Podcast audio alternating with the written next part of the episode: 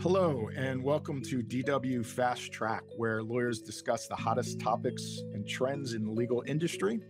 I'm today's host, Frank Borger Gilligan, a member of Dickinson Wright's Nashville office, focusing on securities, private equity, and M&A. In this episode, we are joined by Adin Tarr, an attorney in our Phoenix office, to discuss the SEC's new cybersecurity rules. Hello again. This is Frank Borger Gilligan, a member of Dickinson Wright's securities practice. And I am here today with Adin Tarr from our Phoenix office to discuss the SEC's new cybersecurity rules. Thanks, Frank. I'm excited to be here. As Frank mentioned, I'm an associate in the Phoenix office and I focus my practice on securities. Today, we've got a pretty exciting discussion about the SEC's new rules updating cybersecurity related disclosures. On July 26 of 2023, the commission finalized a rulemaking that required reporting companies to both disclose material cybersecurity incidents on a current report and to report the company's risk management strategies and governance on an annual report. I think it's important to add that this rule drew more than 150 comments and passed by a three to two vote of the commission. And so, as we'll be mm-hmm. discussing, there was a lot of change from the proposed rulemaking to kind of what we see now as the adopted final rule. I think one of the things might be good to set this discussion up is just a, a general discussion of reporting requirements, what the SEC looks for, and how we got from from the initial guidance uh, back in 2011 until now. The SEC's mission of protecting investors is is based on a disclosure regime. So, what you're constantly looking for is what information is material to an investor. What is it that an investor or a shareholder of the company is going to deem important in their decision to make an investment or their decision to sell an investment in, in the case of a shareholder? So, in 2011, the SEC issued its first guidance on cybersecurity and noting that there was no existing explicit disclosure requirement that referred to cybersecurity at the time, the commission noted that companies may nonetheless be obligated to disclose certain risks and incidents under the broader obligation to disclose material information about the company. So the purpose of that release was twofold. One, one was to stress the importance of cybersecurity policies and procedures. It did not require companies to establish policies and procedures, but it set forth some guidelines in terms of what companies should be considering when going about establishing and maintaining effective policies, procedures, and disclosure controls fast forward to 2018, in the light of increasing significance of cybersecurity threats and incidents, the SEC issued further guidance, which reinforced and expanded upon the 2011 release, and specifically gave further guidance on material as it relates to cyber, namely that what may need to be disclosed will depend on the nature and the extent and the impact of a cybersecurity incident. It will depend on the scope of compromised information about the business and the operations. And it suggested that companies need to consider not just financial harm to the company, but reputational harm, customer and vendor relations, uh, litigation. It really provided a lot more information on things that companies should be thinking about when determining whether a cybersecurity threat or an incident is material material. So that brings us to the proposed rules back in 2023, in March of 2023, I should say, when the SEC initially issued the proposed rules, which for the first time specifically required the disclosure of certain information related to cybersecurity threats and also included disclosures of certain corporate oversight matters related to cybersecurity. As you said, Adin, the, the initial comment period was open for 60 days and the SEC received over over 150 comments, ultimately released the final rules in July of this year, which are decidedly less burdensome than the proposed rules, but I believe are more manageable in comparison, but still provide the information that an investor or shareholder would want to know. And Adin, I'll turn it over to you to give a high level overview of what the new rules say. Yeah, absolutely. And I, I, do agree that that a lot was left out between the proposed rulemaking period and the, the current rule as it exists in its final form. But it, it certainly still puts the onus on reporting companies to determine what is material and what ultimately should be reported on, on both of these reports. To kick it off, uh, we can start with the first report that disclosures are required under, which is the Form 8K. And, and under a Form 8K, issuers are required to disclose material cybersecurity incidents within four days of determining that such incident is material. And, and Frank, could you tell us what a cybersecurity incident is considered? Sure. There are, I think, a couple things to unpack as far as the disclosure requirements on the 8K. One is what is a cybersecurity incident, and the other is, is what is material. So the SEC has defined cybersecurity incident to be an unauthorized occurrence or a series of related unauthorized occurrences on or conducted through the registrant's information system that jeopardizes confidentiality, integrity, or availability of the registrant's information or any information residing therein. So it's fairly broad in its definition and leaves it again to the issuer to determine whether such an event would fall under the definition of a cybersecurity incident as defined in the rule.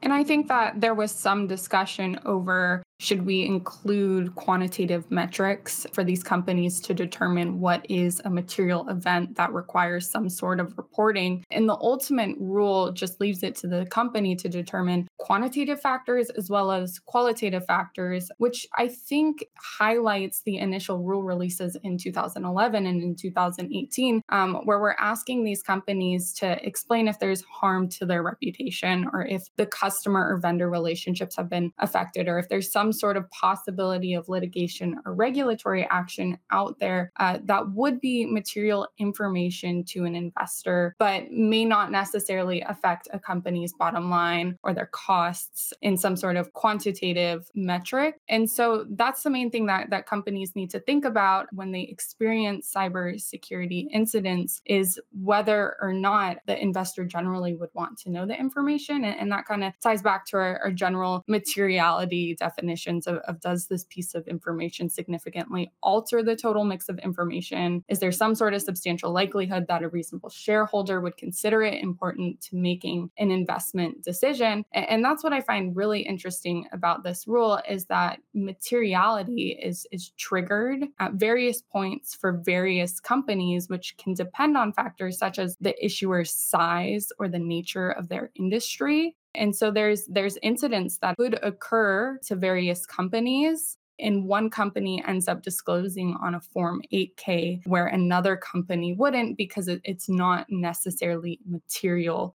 to their investor base.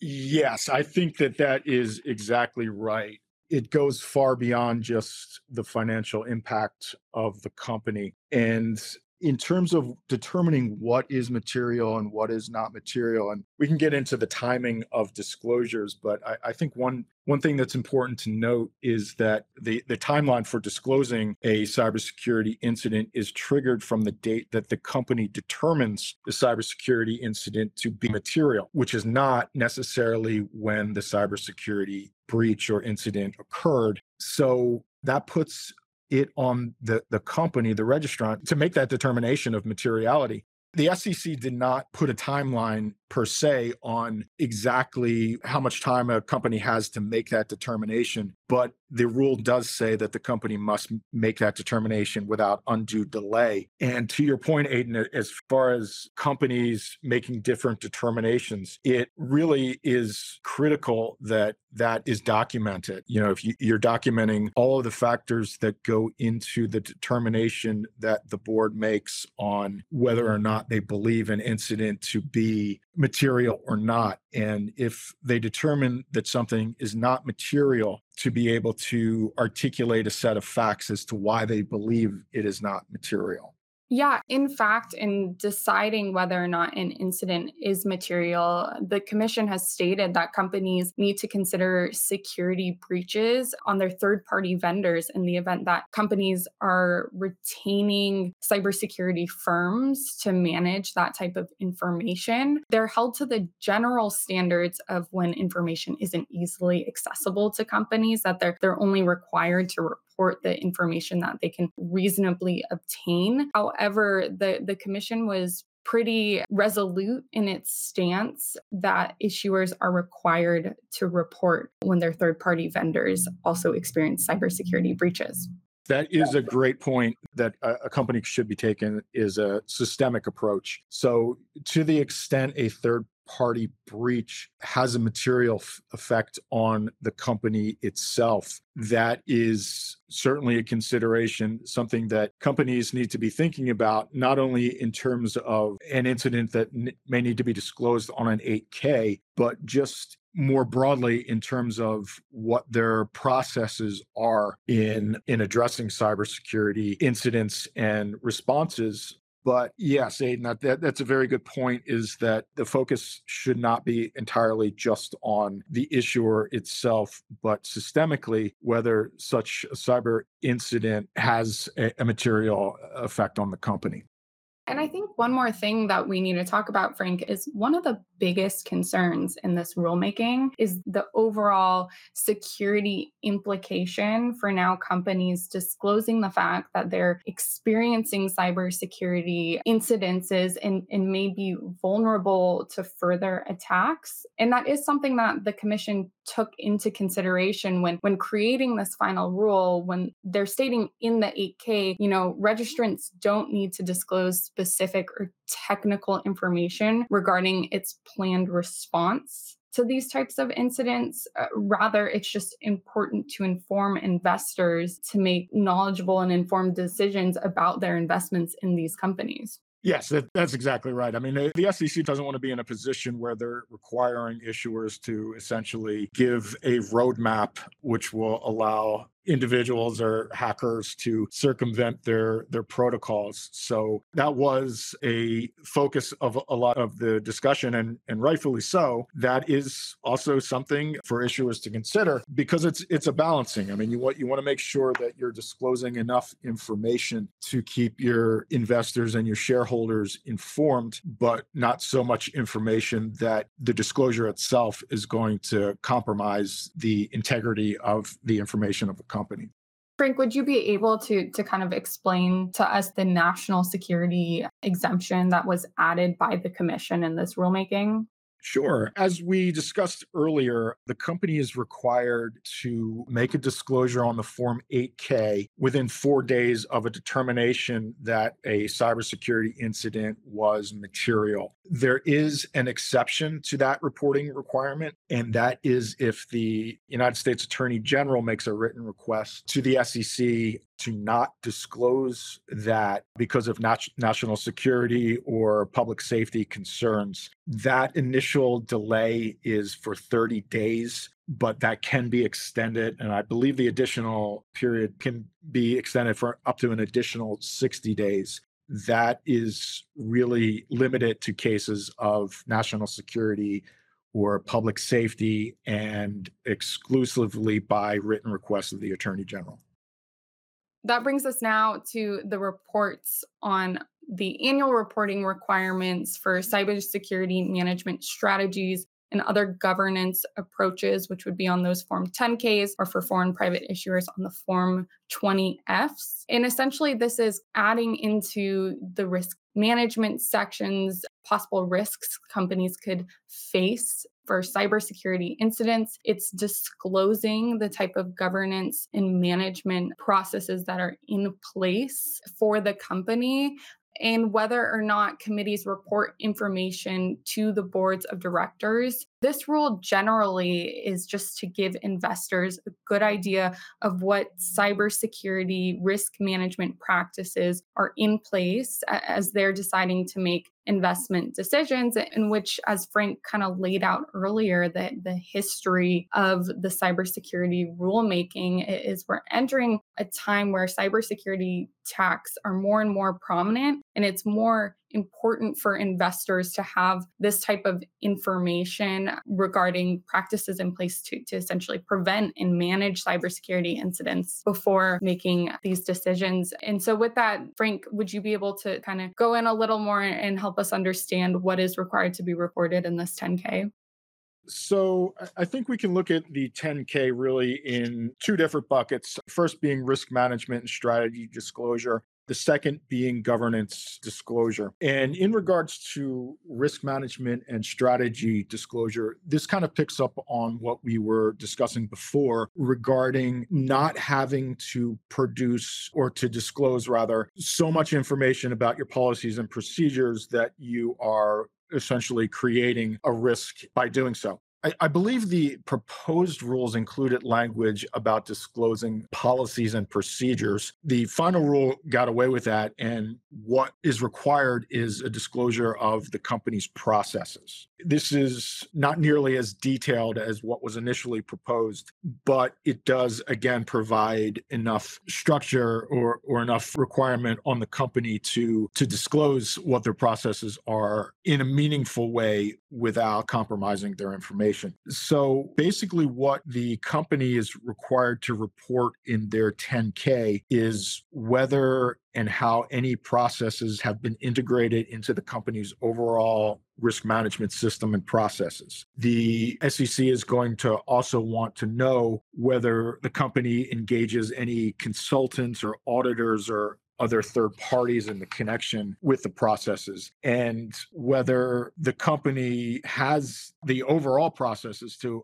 oversee and identify uh, cybersecurity risks that is associated with any third parties. So, not only are issuers required to disclose their processes for themselves, for the company, but to the extent that they engage third parties or consultants, what processes are in place to ensure that any cyber threats that are posed to those third parties are detected and don't compromise the, the company itself and I think it requires probably not as much detail as some would have liked it reaches a good compromise in my mind in terms of what what a reasonable investor would want to know without providing too much information.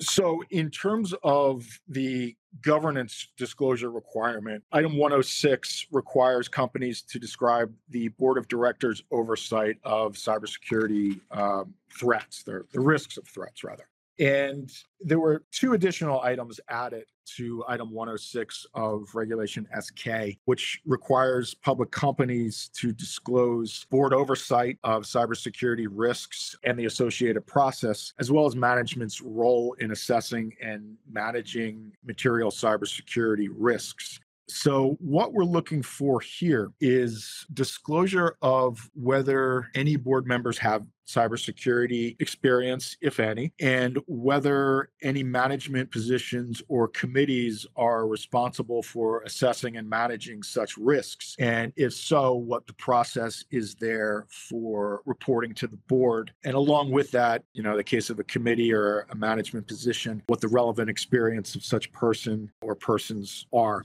and also to more broadly disclose how the person or persons or committees what their role is in actually assessing and managing those risks if there's a cybersecurity committee, how do they go about assessing what those risks are and what the process is for reporting that to the board?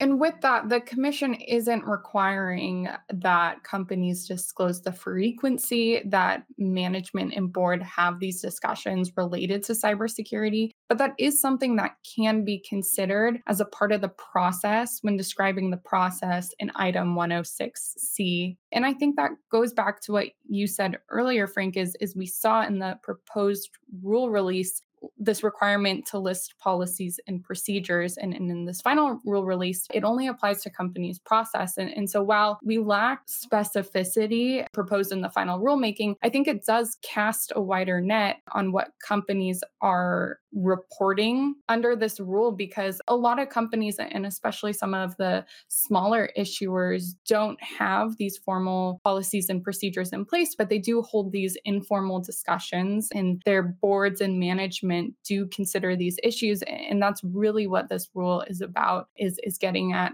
what that looks like even though if you don't have to explicitly go in there and describe what those discussions are. And to the extent that companies are using third party cybersecurity consultants, you know, they're not required to disclose the name of those consultants or those firms, but they are required, as you had mentioned earlier, to disclose that they are using them. And that goes to this overall governance point of we're interested in what companies are doing to manage their cybersecurity risks.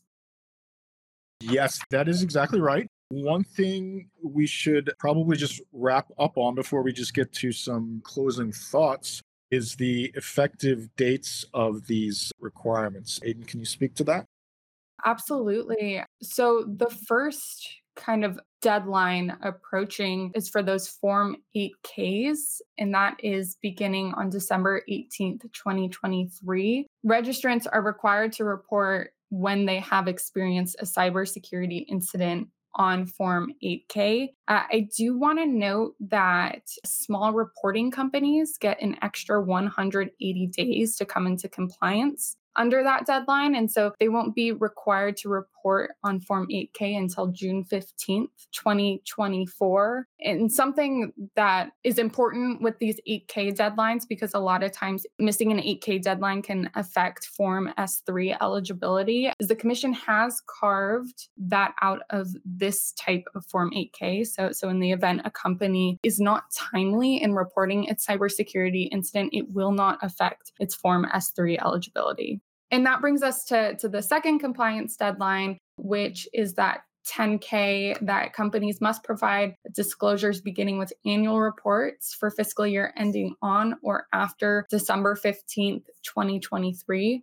Um, so, this upcoming year of annual reports will include these cybersecurity disclosures. And the only types of issuers exempted from Form 10K disclosures are those asset backed issuers. Small reporting companies uh, and other types of issuers will be required to comply with this rule by that December 15, 2023 deadline. And then following the 8K disclosure requirement, one year after the initial compliance date, issuers are required to tag inline XBRL for those Form 8Ks. Great. Thank you, Adin in closing, I think that this rule, the, the new requirements, they may not provide a level of specificity that some may like in terms of what needs to be disclosed. What is good about it, in my mind, is that it is going to require a lot of thought on the company's part, on the on the board's part, in assessing not only what the risks are and identifying the risks, but making that determination of materiality if there is an incident and thinking through really how the decision process is made from committee level to board level to a CISO level. It does put a lot of the onus on the issuer, but in my mind, that is a good thing because it does require some work on the company's part to make that determination. I completely agree with you. I think that there's a lot for companies to consider when they're making these types of disclosures, which ultimately is, like you were saying, it's a good thing that they're not required to disclose a set list of items because it lets them tailor it to their specific investor bases and, and really decide what information is material for those investors. Thanks for listening, everyone. We hope you enjoyed this episode of DW Fast Track. Be on the lookout for our next episode of All Things Legal, Admissible, and Trending, or visit our website at www.dickinsonwright.com.